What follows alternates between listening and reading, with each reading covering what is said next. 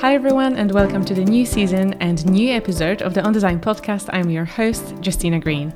I've missed you all so much, and I'm super happy to be back with 15 amazing episodes that will take us all the way to the end of this year without mentioning the C word, or the CH word, I should say. Anyhow, we'll be inspired, entertained, and we'll learn lots of new things. And I'm super curious actually about how you have been, what you've been working on, and how this year has been going for you. So make sure to get in touch and email me at hello at justinagreen.com or message me on Instagram at justinagreen. And I'll make sure to share here things you've been working on. And I guess what I've been up to. So I think the biggest change is that I have left London after 15 years and I've moved to the seaside. So I do feel slightly middle aged. I've been wanting to move for a few years now, and before COVID, and when I had more consulting work on, I would still have client meetings in London. And when I was freelancing for Dezeen, I would be there one day a week as well. So I kind of had to still be in London. But in the past two years, as my work's been shifting to more illustration and this podcast, and my consulting clients are not actually based in London anymore, it was kind of perfect time to move. So, anyhow, yes, I've moved to Dorset. I can cycle to the beach in 12 minutes, which is amazing. Um, and you wouldn't believe it, but I can't swim just yet, so I have a, I'm having swimming lessons too. Um, so that's the personal side, and I guess on the work side, I think I'm getting close to defining my niche with illustration, which I think will help uh, getting new commissions, and I'll tell you more about that in the next episodes because um, I'm really keen to kind of share with you what I'm learning on my journey in case it helps you. Um, but yes, that's me. We are opening this season with a very special guest. But before we move to today's episode and our guest, I have some amazing news for you. And I hope now there are some sound effects behind me because this podcast now has a sponsor, and I'm really, really happy because the sponsor is the Conran Shop. If you've been following the podcast for a while, you might know that in the last season I interviewed the creative director of the Conran Shop, Stephen Bryas, and we just really got on. and we got on with Stephen and with Gabby from the team. Really, kind of from that, more conversations followed, and we created this amazing partnership. So the Conran Shop will support the podcast financially, which means I actually have a job. Um, joking, I have other things going on, as you know. But also, they will be sharing the podcast on their homepage and kind of on their social media and their newsletters. So we'll be growing our community um, far and wide, which is super exciting. Um, if you haven't heard about the Conran shop, A, how is it possible? B, let me tell you a bit more about them. So, the Conran shop is one of the world's leading design retailers, with stores in London, Paris, Japan, and South Korea. It was founded by Sir Terence Conran in 1973, and the brand offers an eclectic, hand selected edit of furniture, lighting, and home accessories at all price points and they champion Sir Terence's philosophy of plain, simple, useful objects for everyday living.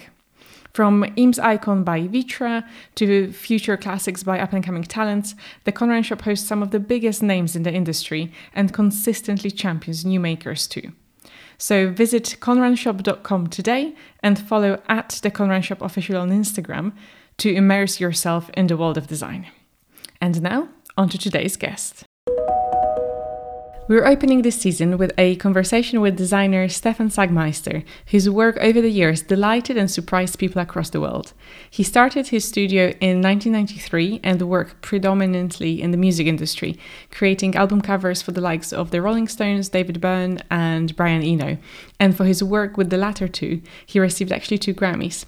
He's worked across commercial and cultural projects with partner Jessica Walsh, and only in the past few years he's withdrawn himself from the agency to focus on non commercial projects and to explore his interests in long term thinking, beauty, and happiness. And these are actually some of the key topics uh, of our conversation. But Stefan also offers insight as varied as believing that a team of three creatives would be enough to rebrand a whole country, and that Twitter's lack of beauty in its design affects the nature of the conversations people are having on the platform. Right, without further ado, let's dive into this chat.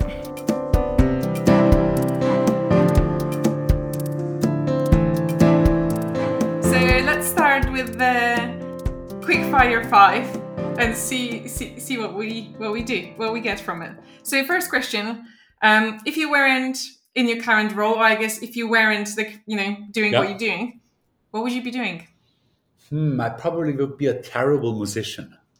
would you? Would you have a band? Yeah, uh, uh, an extremely awful band. I actually used to be in terrible bands when I was very young, and uh, I mean there was always a special attraction uh, in music for me, but uh, no, it. I'm so glad I didn't go down that route.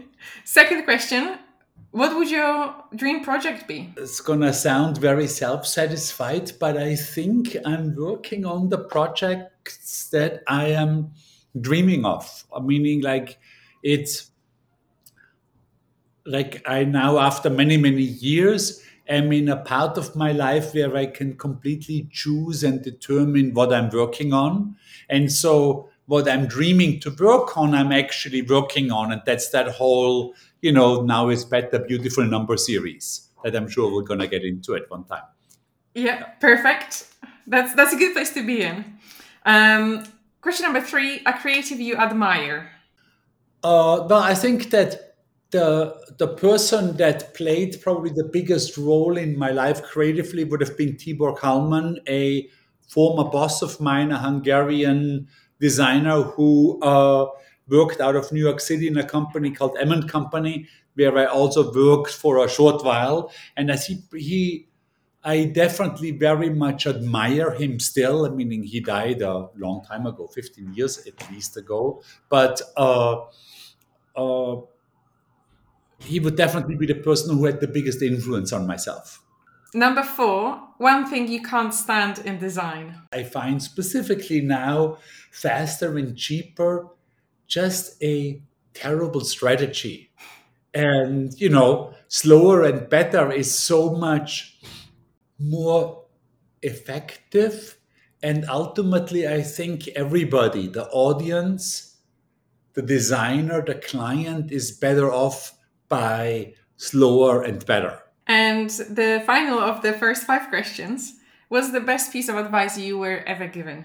That's an easy one because um, Tibor Kalman gave me a whole bunch of great advice. Uh, one that I remember when I opened up the studio was the most difficult thing in running a design studio is to figure out how not to grow. Everything else is super easy. Right, so that's our quickfire questions done. Let's dive into the interview. So I wanted to check in. How are you doing? Like, what are you up to now? You're not doing commercial work, and how has it felt to just get rid of all clients? Well, not get rid of because Jessica, took, you know, continued, but to just have them off your own shoulders. Well, it's uh, I'm not doing any more commercial work, but I'm still I'm still dealing with clients. So I still have on a good number of projects clients, but these tend to be projects that are have a very open brief. So right now we're doing a mural, we did a bike path, we designed some tunnels for a hospital system in Canada. Uh, these these these uh, pieces of work come with clients and their presentations and all of that but the briefs tend to be far more open. I mean there is nothing let's say to sell.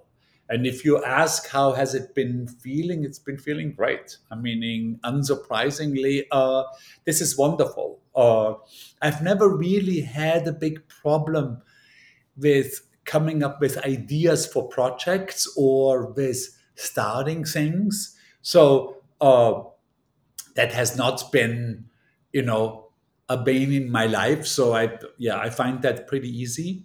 And while I should say that I haven't suddenly changed and now think that client work is silly or anything like that. I don't actually at all. Like I have a, a big admiration for people who work in commercial design and can do good work in there. And I think it's fantastic that good people work in that realm because sometimes I feel it has more of an influence on how the world looks like or what kids see around the world than many of the pieces that might only be, you know, hanging in a museum. So I think that that's uh, super important.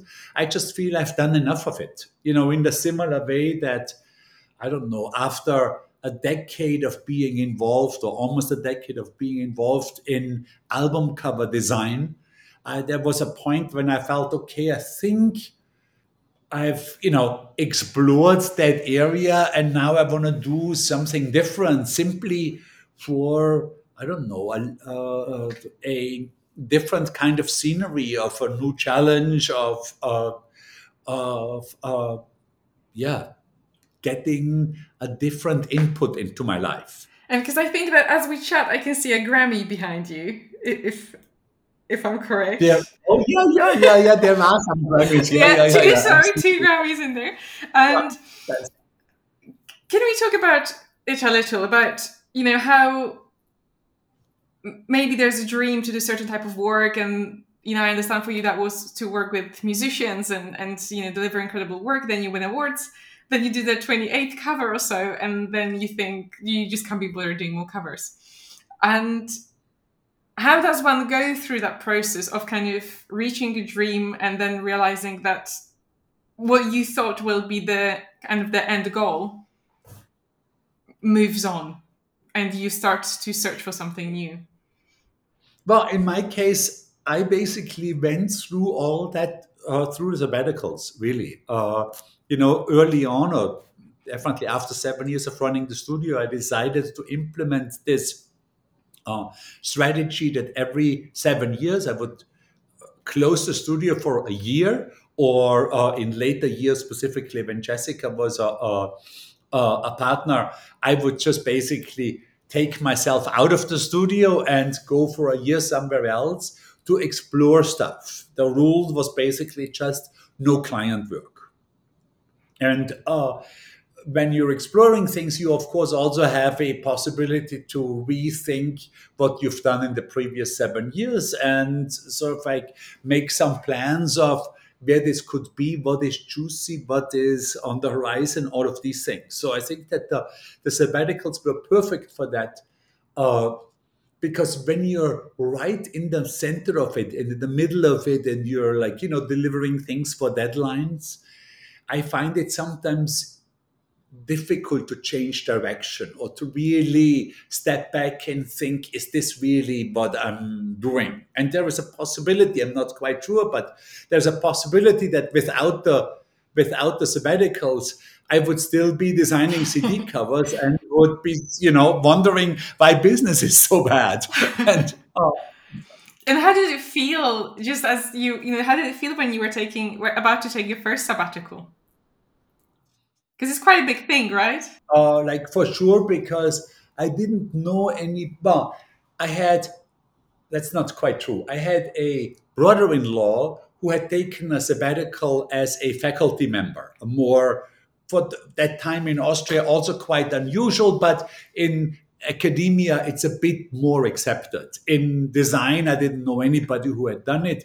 And so there were all sorts of fear, of course, that I had, you know, specifically the one of being forgotten, the one of uh, appearing non-professional also to my family or to my parents that you know having built a design studio in new york for seven years now closing it they were like all, all the fears that you would think he would have and it turned out that these fears were true assumptions of mine happening mostly in my head because uh, that fear did not manifest itself, or none of those fears manifested themselves in reality as meaning we were not forgotten. Our clients did not think this was unprofessional. The more usual response that I got was that, oh, I would love to do that too. And uh, uh, and the I would say probably most importantly, the thinking done in the sabbatical always led to new directions and to new projects. And if I look back at the four almost four times of seven years that I've done by now. I've done three sabbaticals, so like, and I see it like as four sections. If I look back at those four sections, I would say most of the work that I now really think was worthwhile to do, work that has meaning for me, is connected to the sabbatical. Not necessarily made in the sabbaticals, but definitely likely would not have been done if it wouldn't have been for the sabbaticals. And I think on top of it, that experience of the sabbaticals made it possible that I still to this day, maybe not every second, but quite quite often see my work as a calling rather than just as a job or just as work. And I feel and I see this with my students, this is something that's quite easy to deteriorate into a job. Like, you know, many of my students, when they come on the first day and I see them at the School of Visual Arts, I think see design as a calling.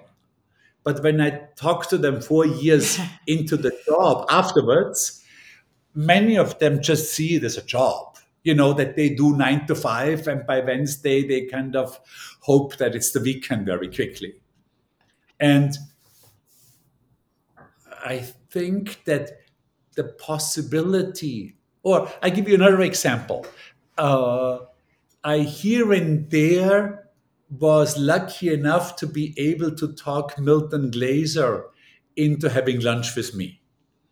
And uh, at one time, we talked about our favorite achievements. And Milton's favorite achievement in his life was that he was able to design a life where he was still completely interested in design at the very end of it. And he mentioned that most of his colleagues, and he was in his 80s then, somehow didn't weren't able to do that. Because it must be so hard to do it, right? Over the over the years with constant work. There must be something yeah. um because like you say, like if you just continue, where how do you recharge where do you get new ideas where do you get rest and kind of just i guess cleanse your palette as well kind of creatively in my case it's definitely the sabbaticals mm. And i wouldn't say that the sabbaticals necessarily are a rest in the in the way that i would sit on the beach and read a book or make notes. It's actually they tend to be quite work filled because that's what i like to do. But even that was a discovery for me because I thought, like, there were many things during the first seven years of the studio that where I thought, oh, if I would only have the time, I would love to do them. And with some of those things, this was definitely true. And with many others, that turned out to be not true at all. For example, I always thought I would love to read more like you know at the time i probably read i don't know one to two books a month maybe and i thought i would love to read much more turned out not true during the sabbaticals i read just about as much as i read uh, during the regular work hours and i didn't read more at all and there were a number of these things a number of insights where that were delusional so you got to know yourself more I would say that's a nice side effect from the sabbaticals that you actually get to know yourself a little bit more. And so, do you have another sabbatical sabbatical coming up? I have a sabbatical coming up in two years. Yes, absolutely. Two years. Yeah. And like, do you make plans plans for them like ahead of time, like where you go? It's different. It's uh, I tend like in the in the first sabbatical, I had the ill-begotten idea to specifically make no plan because I'm a big plan maker. And I thought I'll do the opposite. I'll make absolutely no plan. That did not work for me. It really did not. Like it basically, I I occupied myself with busy work, but didn't really get anything done. So I absolutely needed a plan. And sort of two or three weeks when the first two or three weeks were incredibly frustrating, I made a big, very tight plan and then it worked. In my case, I definitely have to make a plan. Uh, they are sometimes quite tight plans. So I just basically look at all of the things that might be of interest and then divvy them up into weekly, into hourly uh, uh, segments per week. If something is important, I do five or six hours a week. If something is less important, it might be half an hour a week. And I would say this changed in the last sabbatical where I almost I worked on some other stuff, but the, the vast thing that I was working on was beauty. So that really was something that I knew going in that it was just a subject that I didn't really have time to completely explore in the regular work hours. And originally, the plan actually was to go on sabbatical with the entire studio. And we already looked at, you know, like around the world tickets for everybody and all of that stuff. And then Jessica thought, who was my partner at the time, that she uh, that she actually doesn't really feel like going and that meant of course that everybody else had to stay home too and because it would not make sense to for me to go on sabbatical and let jessica uh, be there uh, and that actually had its own interesting flair because we could discuss like uh, jessica at one time came down to mexico we could discuss the first ideas or the stuff that came out and then while I was on sabbatical, the studio in New York would already develop, you know, the visuals for some of these ideas. So we that then allowed us to contact the museums actually much earlier, really tr- during the sabbatical, uh, which uh, was then also done. So it's it was a. I think that ultimately, the only I try to do in every sabbatical is to make it quite different than the previous ones. So the first one I stayed in New York. The second one I thought something different. Then I was in Bali in Indonesia for the whole year. The third one I went into three different locations. That was Mexico City, Tokyo, and a tiny village in the Austrian Alps, four months each. And for the fourth, I don't know yet. We'll see. You don't know yet. I don't know yet. No, be, uh, I at one time thought it might be interesting to drive. It was sort of like an old dream to drive a truck through Siberia when it's very cold and do a sabbatical there. And we kind of did a little, uh, a little, I don't know, like a, uh, a rehearsal of this by renting a car and going through Alaska for like a, uh, for a little road trip and I have to say that road trip was quite a lot of fun, but I'm not sure if I would want to do that for a year. Or actually, it looked like that this is not quite something that I really would be into for the long term. So why would that be? I, like, what was it missing? I just think that being spending these very large amounts in a car and then if you really would go through Siberia, you would likely have to spend a lot of time in the car, like sleeping in the car or so, because I don't think that there is, you know, uh, just, you know, appropriate hotels and motels uh, that dotting all around the way. And I think ultimately I might not be enough of the camping type to truly enjoy that. Yeah, and I guess also if because it sounds to me that every sabbatical you actually do a lot of work, but it's work that you don't see as work. Um, so you also need space, I guess, and to to be able to do that, right? To be able to express yes. yourself. And... Yeah, yeah. Visit the Conran shop today to discover the Design Destination's newest additions. Some of my favorites are Pierre Paulin's 70s inspired groovy chair in four exclusive finishes, Patricia Urquiola's retrofuturistic Simoon series, and the Mexican made textiles by Res. Head to conranshop.com to find your favorite. So, shall we talk about beauty and happiness? Sure. And your, I guess, fascination with both of the topics we can start with beauty and move to happiness, especially kind of with you know beautiful numbers and, and the unprecedented times we live in, and kind of your thoughts on that as well. Sure. Uh, the but meaning just uh, basically to follow up on the argument just before, I think another thing that I saw in Alaska was that there is an incredible amount of natural gorgeousness and unbelievably in contrast the the crazy ugliness that humans have put into this gorgeousness. And my feeling is that this would be even more radically so in siberia from what i've seen. You know meaning the the, the towns and settlements i've seen in siberia are marked by incredible ugliness uh, and meaning strangely this also was true in in Alaska. So that also was something that I didn't really look forward to.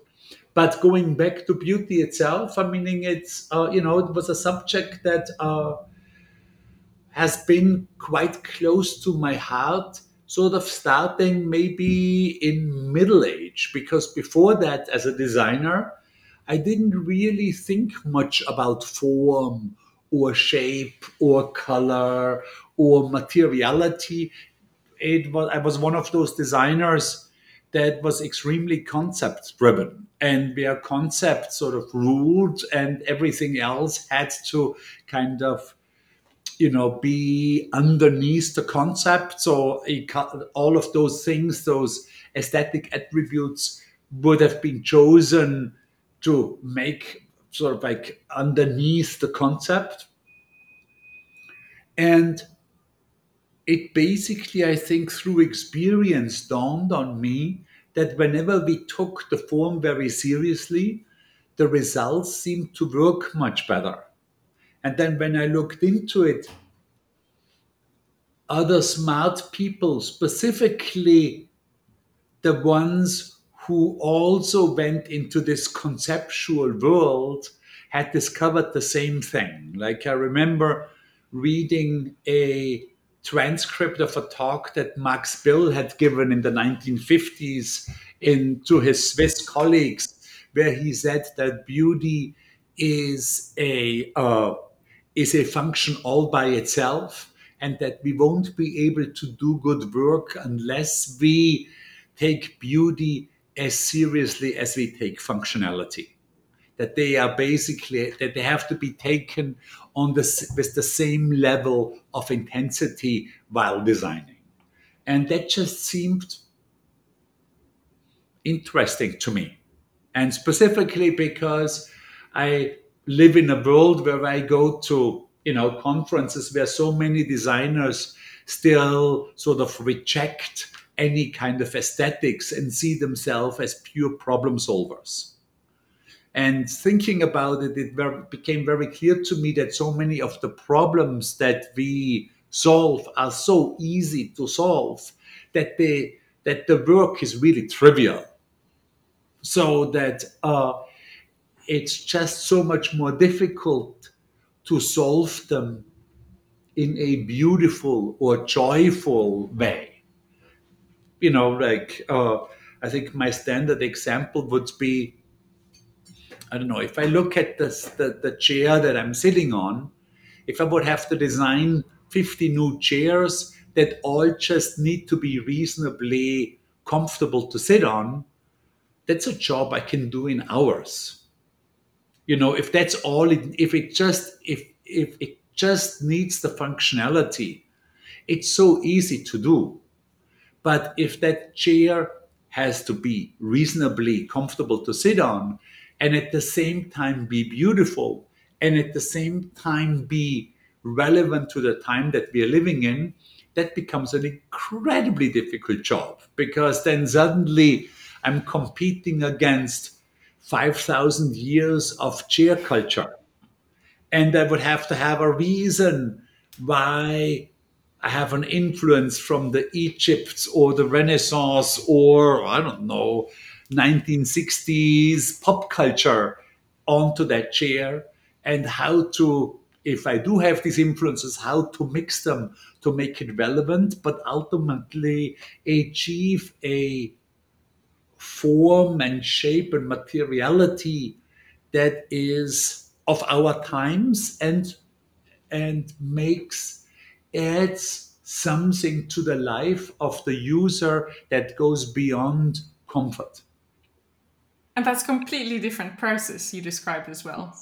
Yeah, yeah, and it's it's extremely difficult. So it's just so interesting that so many designers still feel that aesthetics or beauty is kind of below them and they see it as something surface related or something that only a superficial person would pursue when we found that just not to be the case at all that it actually adds an incredible amount of difficulty to the process and needs the highest sophistication of the person who designs it, but also really touches something in all of us as users that is at the core deeply human. And I see it everywhere that in all the spaces, be that be they physical spaces, be they large spaces or be they small spaces, that beauty or their lack thereof has an incredible influence of how we feel and how we behave. It's just the other day I watched this new Netflix series called Trainwreck, uh, Woodstock 99, and it's about this revival of Woodstock that was a total disaster, where the, the audience, you know, ripped down the, the sound system and set it on fire. I mean, it was the worst behaving audience you could imagine. And this was so very clearly and so very tightly connected to the fact that because the organizers were afraid that everybody is going to get in for free as they did in the original Woodstock in 69, they had the harebrained idea to call it Woodstock 99, but have it actually not take place on the rolling hills of upstate New York, but in an abandoned air uh, uh, military base. So the whole thing was all tarmac and concrete Oh, no. with, you know, uh, pieces of like, you know, vinyl printed posters and some hand painted thingies sort of like placed carefully everywhere. And, but this kind of lack of beauty first made people throw their garbage, influence the behavior of the audience by first throwing the garbage everywhere and then ultimately rioting. And of course, it's never quite as simple as that. There were a number of other influences too. It was incredibly hot, uh, blah blah blah. There were. It was not just the lack of beauty, but even in the documentary, they very very clearly talk about how about the influence of the concrete and the tarmac and the the ugliness of the space, how that sort of like skews the entire event. And that is true, you know, pretty much for any piece of design. It's not just true for music festivals, it's true for, I don't know, the High Line that's next to me here in New York, where nobody throws any garbage away because it's such, it's the space in its design tells you this is not the place to throw your paper cup away. And nobody does. And in the same way, it's, you know, one of the reasons why, why everybody is so aggressive and behaves so badly on Twitter, because it's a purely functioning space where aesthetics play a very, very minor role. And people be, subsequently people behave badly. Again, it's likely not the only reason, but it's one of them. And it's ultimately, and there we can come back on uh, Max Bill's quote we have to lift beauty up on the same level as functionality. The designers of Twitter did not care about beauty. They didn't design it partic- like they didn't want a platform that was particularly ugly, but it was all about efficiency and functionality. And the result is this aggressive space where, let's say, the designers of Instagram took beauty much more seriously. And Instagram has its own mistakes and its own problems, but it's clearly a less aggressive space than Twitter is. And resulting from it, it's also much more successful as a platform. You know, it's much bigger than Twitter. It makes much more money than Twitter. It grows much faster. So it's basically if the designers of Twitter would have seen the Max Bill quote and took it seriously, Twitter would be significantly more better, as in less aggressive and more successful.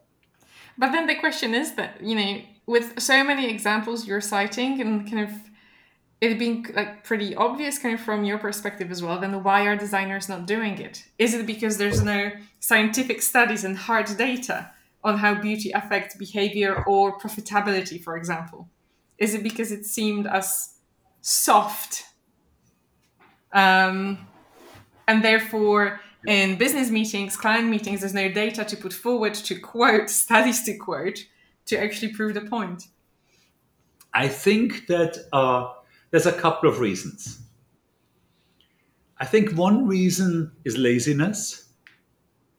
I think when the possibility of pure functionality was offered to us, we very happily took it because it was so easy to achieve. And to and uh, second reason, what you are saying is that pure functionality is clearly easier to judge than aesthetics are. But I think that is going to change. I know numerous efforts now going on for definitely a decade or so, where uh, proper scientific efforts are spent to be able to make beauty measurable. Uh, there is a by now a friend of mine, but a scientist I worked a lot with uh, together with for the show and the book. Dr. Helmut Leder runs one of the very largest uh, institutes for aesthetics and psychology anywhere in the world. And that's basically what he's trying to do to put numbers on things. And the even the research that he has already completed, and there as an interesting side effect, beauty became unfashionable in science in the same way that it became unfashionable in art and design. So let's say from until the turn of the century, like until the 2000s, there was almost no proper research done into the world of aesthetics because nobody was interested in it, really. In a very similar way, sort of like in that space, I would say, you know, obviously beauty ruled in the 19th century you know, where many people thought that it's the equivalent to a moral, to that it has moral grounds in the same way that goodness has, sort of like on the same level as goodness. This was basically thrown out in the beginning of the 20th century through artists like Duchamp, who they came back from World War One and thought that you know the the uh, strategies of civilization of civilizations clearly were not working considering how we just all killed each other in world war one in the most brutal way. So they actively tried to get aesthetics out of art and then out of design and that uh, at the same time of course modernism was going on in architecture and design but the original modernists in architecture took form and beauty very seriously. If you look at, you know, the the beginnings of I don't know Mies or Loos or uh, or Corbusier, form was a very very big part of, of their work. But that then was misunderstood in the second part of the second of the 20th century as sort of some sort of I don't know uh, economic functionalism where the faster and the cheaper came in that we've mentioned before. Uh, in any way, I do believe that we are all back towards beauty right now. That the, I don't believe that this idea of delivering pure functionality will survive much longer. And you see that the best architects in the world, let's say like Jacques Herzog from Herzog and de Meuron, or uh, some of the Italians, they're now very openly talking about beauty again. There are avant garde architecture symposiums, three days purely about beauty. So, this, I think, this functionality idea that this is what we're all about, I think is is going yeah i think will be part of history and I, my guess is that in 10 or 20 years we will look at that period roughly from the 1950s until the year 2000 as an exception as sort of like a little craziness in human development where this was the only time in human history or in human civilization where we thought beauty is not important. Because we did it for all we did it well basically we we thought beauty was important since a million years even before we were properly homo sapiens. We created clear evidence of things that that we thought oh no we like it better that way because this is more gorgeous. So i wonder if it will be the kind of the 50 year um, problem that we'll you know that, that, that we'll see or will it kind of will there be ebb and flow and depends what happens with civilization with technology we'll have the period of beauty to then fall into period of fun- functionality? Because that's yeah. possible as well. Yeah i mean my i've never been fantastic in predicting the future. On this one i'm pretty sure. Like if we would, in 10 years down the line, enter another period of functionalities, I can see it. I really can see it. And if you look at, I don't know, if you look, let's say, if you look at the the products that are incredibly successful that really dominate our culture you know probably none as much as the iphone you know coming from one of the few companies where the founder was always outspoken and incredibly interested in aesthetics. Uh, it's and these kind of products are of course the products that are completely copied within its own category. I mean, right now, I don't think there is a smartphone on the market that is not a direct copy from the iPhone or from that. But of course, that goes much further into other directions. And so, uh, yeah, I think that uh, I think we're we're we're moving into that direction. Excellent. So we can leave the ugly times behind us. I think yes. I mean, it's, it's going to take a while, but yes, uh, I very much believe so. Yeah. And moving on from beauty, because we don't have, I think, that much time left, to happiness, another such you know such big and important topic that links to beautiful numbers as well, and kind of the projects that yeah. currently make you happy and that are your dream projects. Um, and I think you know I start to think about happiness for a chat as well where of course after watching the the film but now as we were talking about how beauty is not quite can't quite be measured and how with happiness not only well we can try to measure it but we don't quite know what will make us happy or what we seek as happiness might not be the thing. So tell me about your thoughts on happiness because you've done a lot of work on the topic. I mean i think that in general uh, you're correct. We're quite bad at figuring out what will make us happy in the future because all the planning is in our prefrontal cortex, and that's the newest part of the brain, probably the least the, the one that has the least mm, uh, evolutionary experience. And uh, we are, yeah, uh, many of us have big difficulties in figuring out what actually would satisfy us in the in the future.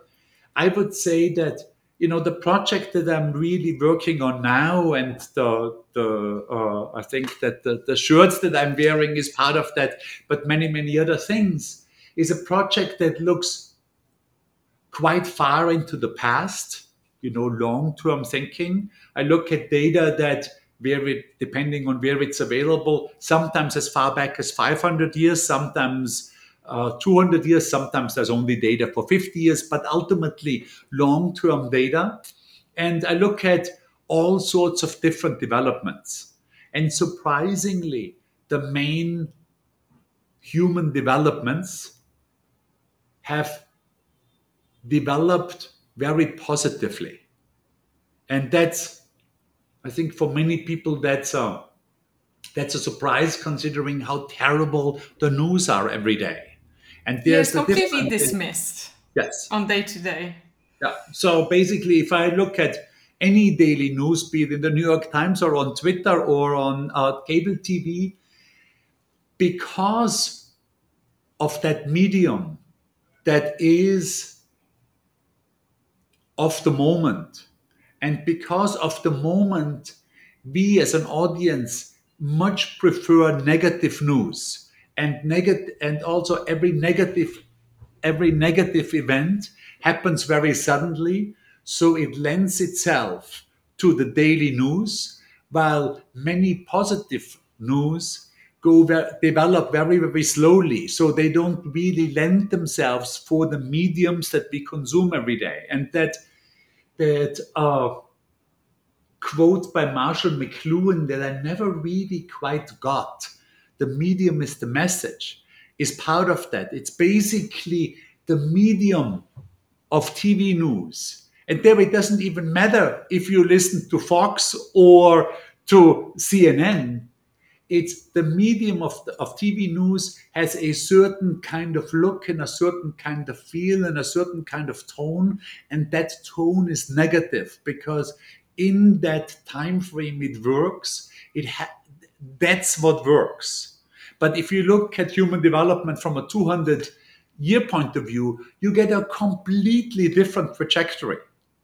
Meaning, there is a famous or a beautiful quote by Max Roser, a scientist uh, at Oxford in, in, in, in, the UK, who says that if uh, basically the headline that 200,000 people escaped extreme poverty today would have been true every day for the past 20 years. You could have run that headline every single day for the past 20 years and it would have been true. But I don't think it ran once. so it because it's such such a very uh, uh, it's just uh, something positive that grows very slowly. And the things, of course, now many people will say, well, what do you think is positive and negative? That's up for debate. Uh, yes, but most of us are rather alive than dead. That's just the case because we are alive, most of us, and very few of us actually kill themselves. So the most of us that are rather alive than dead are likely happy about that we live longer than we used to. And it's significantly in a 200 year uh, perspective, we live two and a half times as long as we used to. Most of us are rather fat than being hungry. Most of us rather live in peace than in war, in a democracy than a dictatorship. We rather are healthy than sick. And all of these things have been measured with very, very good data. There is data over the last 200 years for all of these and all of them have improved significantly. Now, uh, and basically, being a communication designer, I'm trying to create designs that visualize that. Designs. So, how do you do that? So, some of them you have. these are designs that you hang on the wall, so they are long term. So basically, I buy at auction 200 year old paintings, and then I put new inserts in that kind of look like minimal art within a 18 or 19th century genre painting, but are ultimately really data visualizations that somebody hopefully buys from me they did in the past and hang on the wall as a reminder that what they just read in the New York Times isn't quite as doesn't quite mean that it's all doom and gloom. And I do the same on things that's closer to your skin, on fashion, like the shirt that I'm wearing, or do the same on glasses. This is one of them. Uh, uh, these are hand painted for a small company in uh, also a very long term company, a company that has been around for hundreds of years in Vienna, in Austria, and various things like we designed the watch, we designed coffee cups, uh, all sorts of things, pieces of design that drive this idea home that ultimately, even though the daily news look terrible, it is now better than it used to be in the past. And now that brings us back into some sort of happiness theme because if I look at the past, let's say 20 centuries, and uh, one thing that I really looked at the numbers would be violence. Violence has been going down every single century for the past 20 centuries. So every century has been least violent than the one before. If you have numbers like this, it is very logical to assume that the next 20, the next century again, this will again be uh, uh, be the case. Now, of course, this is never completely even, and you know what we now see, what's happening, you know, in, in the Ukraine, of course, goes against what I just say. And I probably wouldn't, you know, point this out to somebody who is in the middle of that war because I'm sure they couldn't hear that. But and the, also right now the numbers are very difficult to get out of the Ukraine.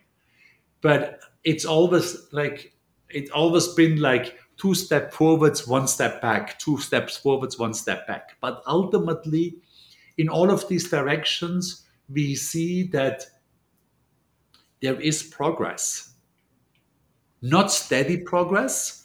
And with every new direction, it comes with side effects that then have to be taken care of.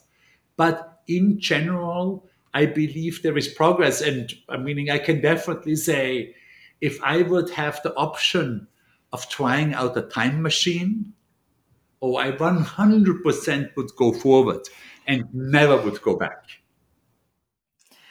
It's very interesting what you say. And like you mentioned with Ukraine as well, if somebody's currently suffering, then they won't care about the long term stats and happiness. Absolutely. I completely get the view the world is a terrible place because if you look at it from solely from today's perspective, that is very, very true.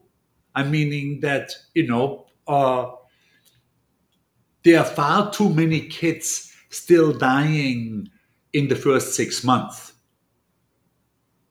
And we should do absolutely everything that it takes to lower the amount of kids dying within the first six months. And at the same time, if we look at that number from a 10 year or a 100 year or a 500 year perspective, we see that we've already we've already moved that number down incredibly.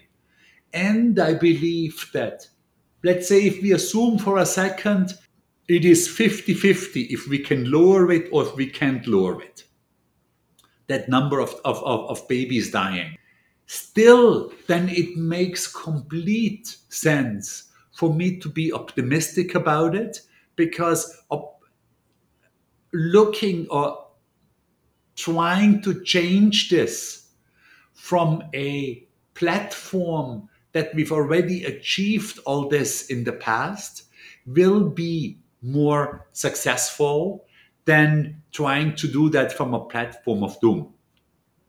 I think it's about change, choosing the attitude, essentially, isn't it? Because it's about action, and then are we driven by anger and negative emotions, or are we driven by positive emotions and hope?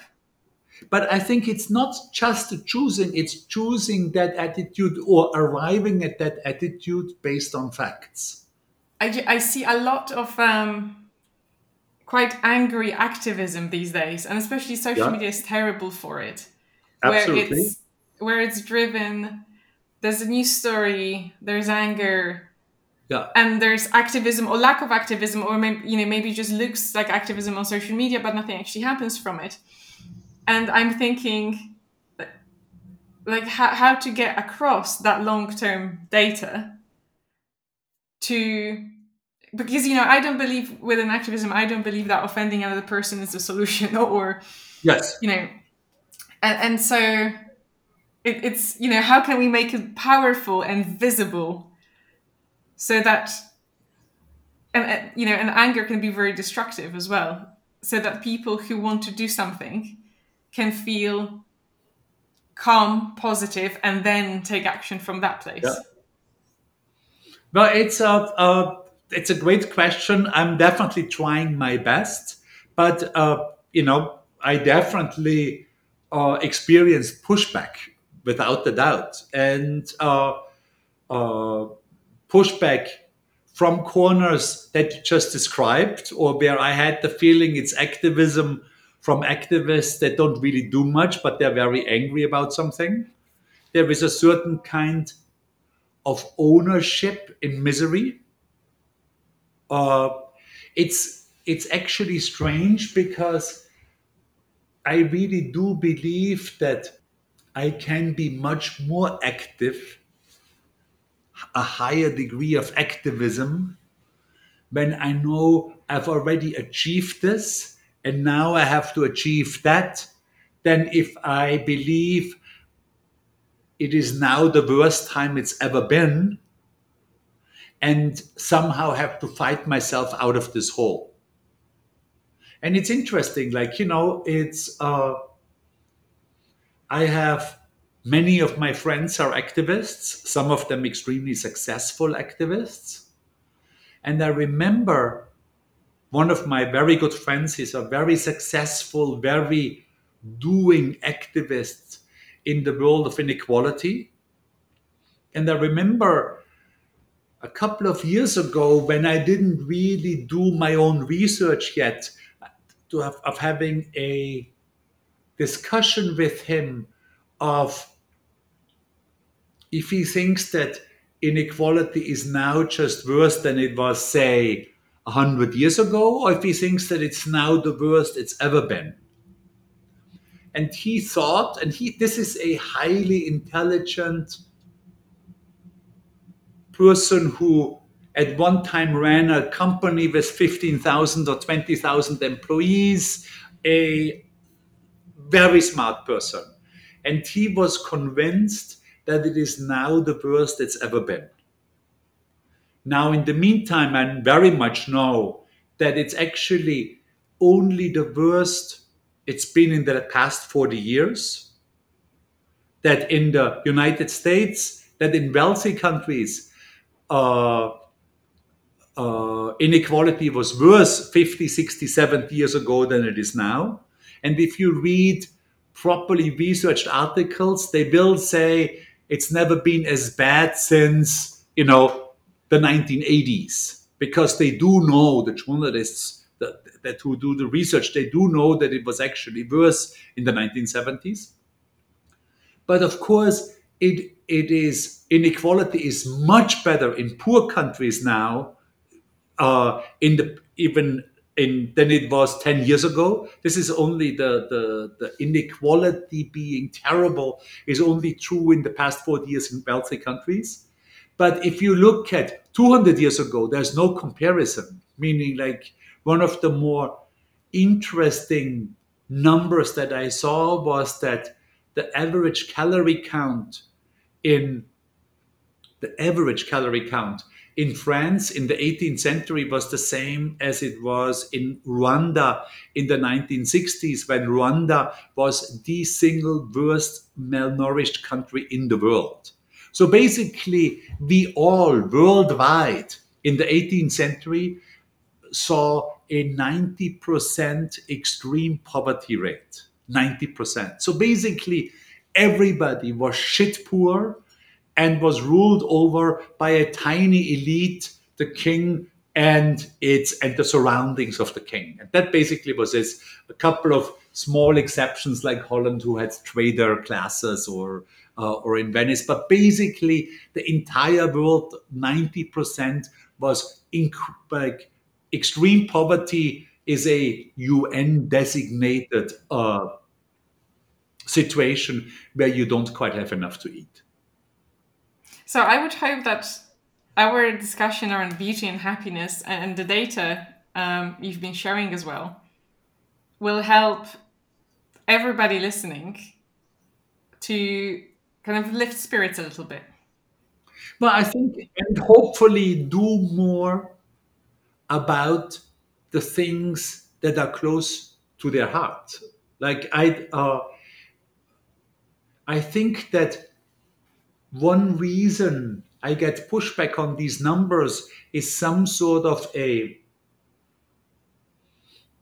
idea that if we know those numbers, it will stop us from doing anything because the world is beautiful anyway by bother. And I feel that in order to become active or activists, it needs both directions. It needs the stick and the carrot.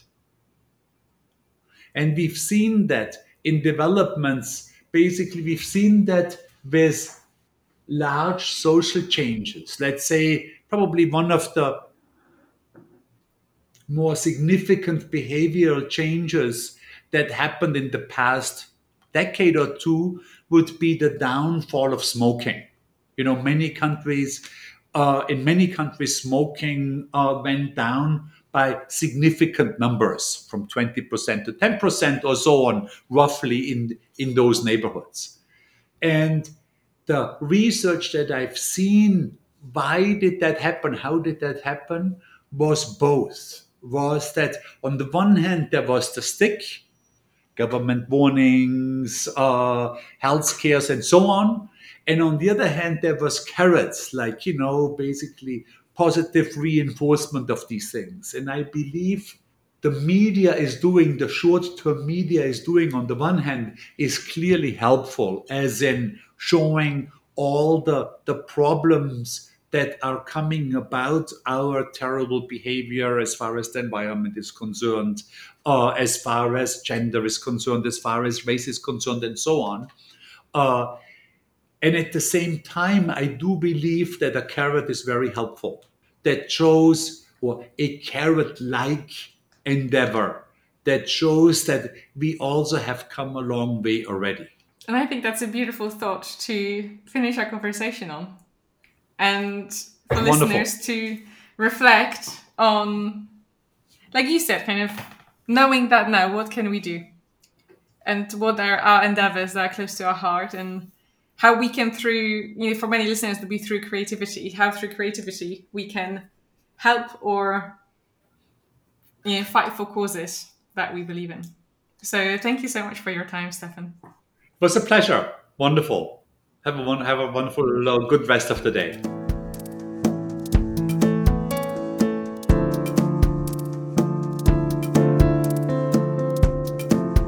What a brilliant chat and what a way to start the season of the podcast. I've really enjoyed Stefan's musings on beauty and happiness, and especially the thoughts around how beauty affects behavior. And I wonder actually, what are your thoughts on measuring the impact of aesthetics on people's performance and behavior? Uh, you can comment on Instagram, where I'll be posting videos of our conversation. Simply follow me at Justyna Green, and you can always get in touch via email at hello at justynagreen.com as well. And before you go, Make sure you subscribe to the On Design podcast wherever you get your pods from and rate and review it uh, in your Apple Podcast app to help the pod fly up in the charts. And if you want to receive an email every week uh, with the new episode update, just follow the link in the show notes to subscribe now. Right, that's all for today, and I'll see you here next week.